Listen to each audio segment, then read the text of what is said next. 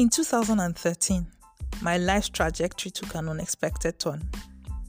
My six month old son was diagnosed with infantile spasms, and this is a rare form of seizure disorders in children. What this actually meant was that he couldn't walk or talk, he couldn't even learn or develop at the same pace as his peers. You know, me caring for a child that is challenged by seizures and convulsions really, really opened my eyes to peculiar challenges, you know, both educational, health challenges, and even social challenges that are faced by these children on a daily basis. And these challenges, no one was willing to talk about. Not the government, not civil societies, not even the parents. And what this has done is that it has given rise to so much misconceptions and misunderstanding about this disorder. Hi, my name is Dr. Chige. I am the founder of Seizure Support Foundation, and I'm your host on the Seizure Care podcast.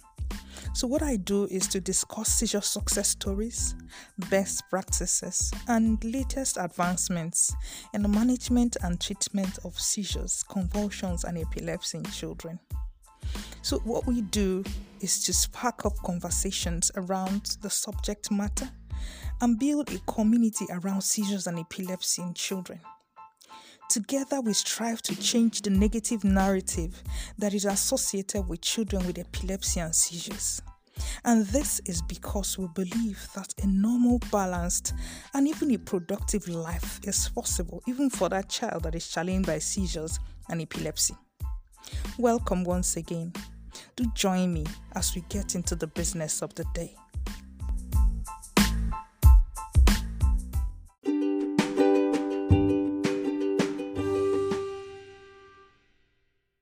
Good morning, good afternoon, good evening to you, wherever you're listening to me from. Welcome to episode two of the Seizure Care Podcast with Dr. Chigi. Thank you, thank you to everyone who has actually reached out to us with feedback and comments based on our first episode. You guys make us want to do better and serve better. We do appreciate your support.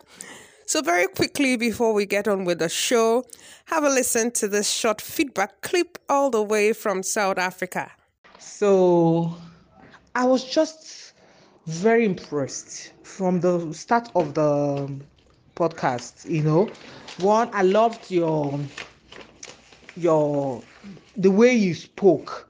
You know, one can see that yes, this is a mom who had gone through all kinds of emotions, but has won, has you know, won in many ways, even mentally, won in many ways, and it's and he she can see ima when he got like an ifo ifo through your journey. Ah, now many people have suffered so much for this kind of thing, and maybe one or two information could have helped them to handle the situation better. You Simba ị ga-enyela to make life easier for another person that is why i admire you so much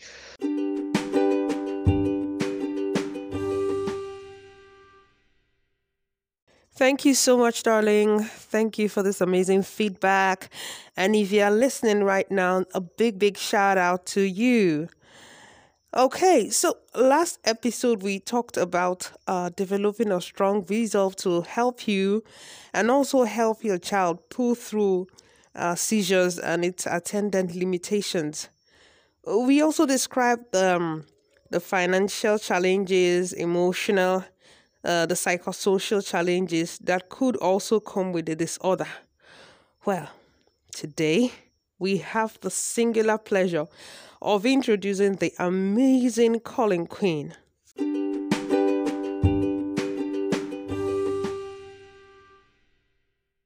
Colleen is from New Jersey in the United States. Her story is particularly inspiring because she and her son Paul have advocated the passing of the Seizure Safe School Bill across six states of the United States, her state of New Jersey inclusively. We saw that as a mother whose son Paul was diagnosed with epilepsy when he was 12 years old, she obviously uh, took the bull by the horns. She wasn't just determined to help her child through seizures, you know, through uh, bouts of uh, seizures, uh, medications, all kinds of therapy, and other challenges. She also resolved to help as many children in similar situation as her son. Truly, truly inspiring. So Seizure Care sat down for a chat with Colleen as she shared her experiences following her son's diagnosis. She discloses the emotional struggle of her son at a, at a particular time, and when asked to specify, this was what she had to say. You know, I think, I think initially, like I said, yeah, the medicine worked initially, so there was a little bit of bullying and stuff, but we kind of got past that. But then, as of late now, you know, it's a different set of problems. It's will I ever be able to drive a car? Mm-hmm. What types of jobs can I have if we can't get this under control? Or, you know, I want to go swimming, but I know I can't because you're at work. Um, you know, uh, you know, so just like the things that you don't think of if you don't have a kid with epilepsy. Have your kid can swim alone, your yeah. kid can drive a car, your kid can have any job they want to have, relatively speaking. If you have a kid with epilepsy, there's many considerations that have to go into things. And I think Paul's 14 now, he's going into 10th grade, and, you know, he's starting to think about things now and mm-hmm. what's up and coming. Mm-hmm. And I think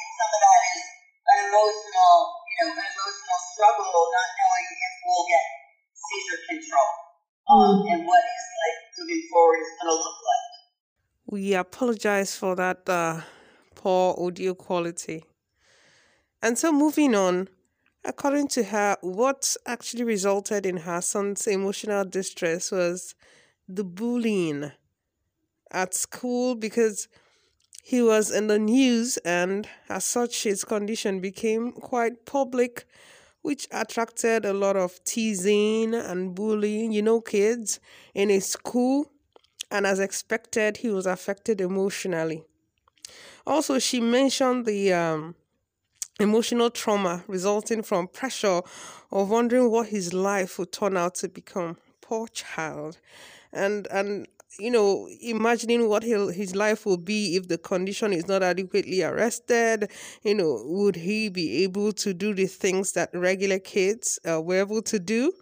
You know, the things that regular kids took for granted were a definite no no for him. So it kind of like puts some pressure on the child, you know, emotionally. And just by the side, I'm thinking that bullying is a serious social vice that gets very little attention in our context. I think parents should watch out for signs of bullying in their words and just pay closer attention, you know, to find signs of bullying and see how to tackle it early enough. But that's by the way. So, uh, how did this native New Jersey mom help her son through this. So she said she had told him of a story of a young girl, I think a high school senior, that had died of epilepsy in Texas. She also had to, you know, tell him the numbers in New Jersey too, you know, the cases of epilepsy in New Jersey. So mother and child had to take a stand to advocate that a seizure safe school bill be passed in their state on how she was able to convince an emotionally burdened young child to go through the processes of getting a bill passed in New Jersey. Here was Colleen's uh, response. See, that's the beauty of it. I didn't have to convince him at all.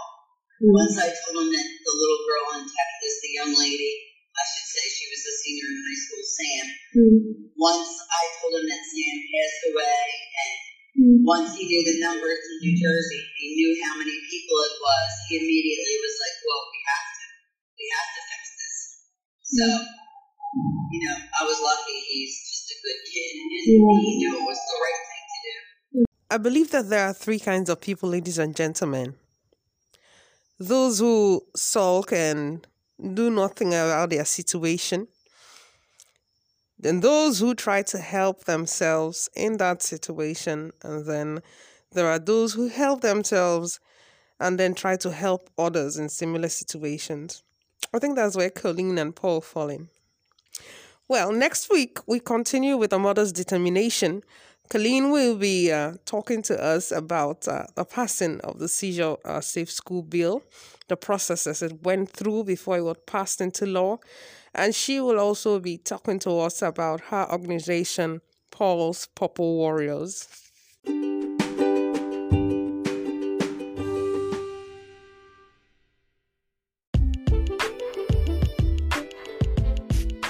Thank you for giving me 15 minutes of your precious time on the show.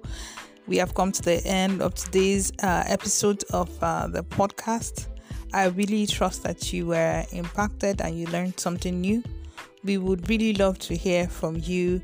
We would like to hear your comments and your suggestions, and yeah, of course, your questions. I'm sure there are some questions that uh, you are really uh, hoping that will be answered. So please send in your questions too. We hope to answer them sometime during our show. So uh, our question and answer segment actually will be coming up on subsequent episodes. So please do well to send in your questions. So you can do that by following us on Facebook, that is at Seizure Support Foundation, and on Instagram, that is at Seizure underscore support underscore foundation. Also, be, sh- be sure to invite someone who you know that is going through this challenge to listen in on our conversations, subscribe follow, and share on social media. It has been a great time. Thank you so much. Thank you once again for your time. Do tune in next week. Cheers.